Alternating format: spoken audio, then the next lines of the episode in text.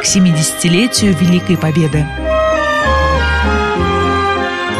Семейные истории атомщиков о Великой Отечественной войне. У меня, как, наверное, во многих семьях, мой дед Осип Ильич пропал без вести под Ленинградом. Рассказывает президент топливной компании «ТВЭЛ» Юрий Оленин.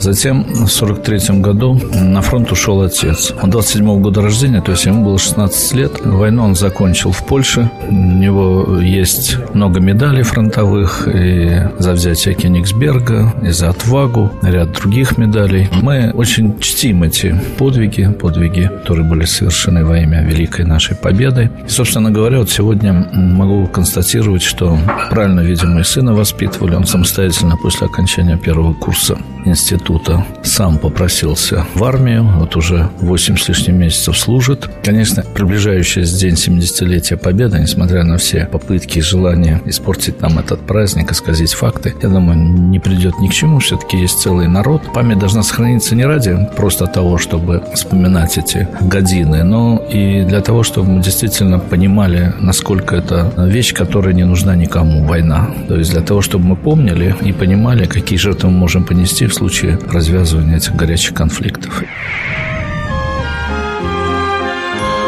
Семейные истории атомщиков о Великой Отечественной войне.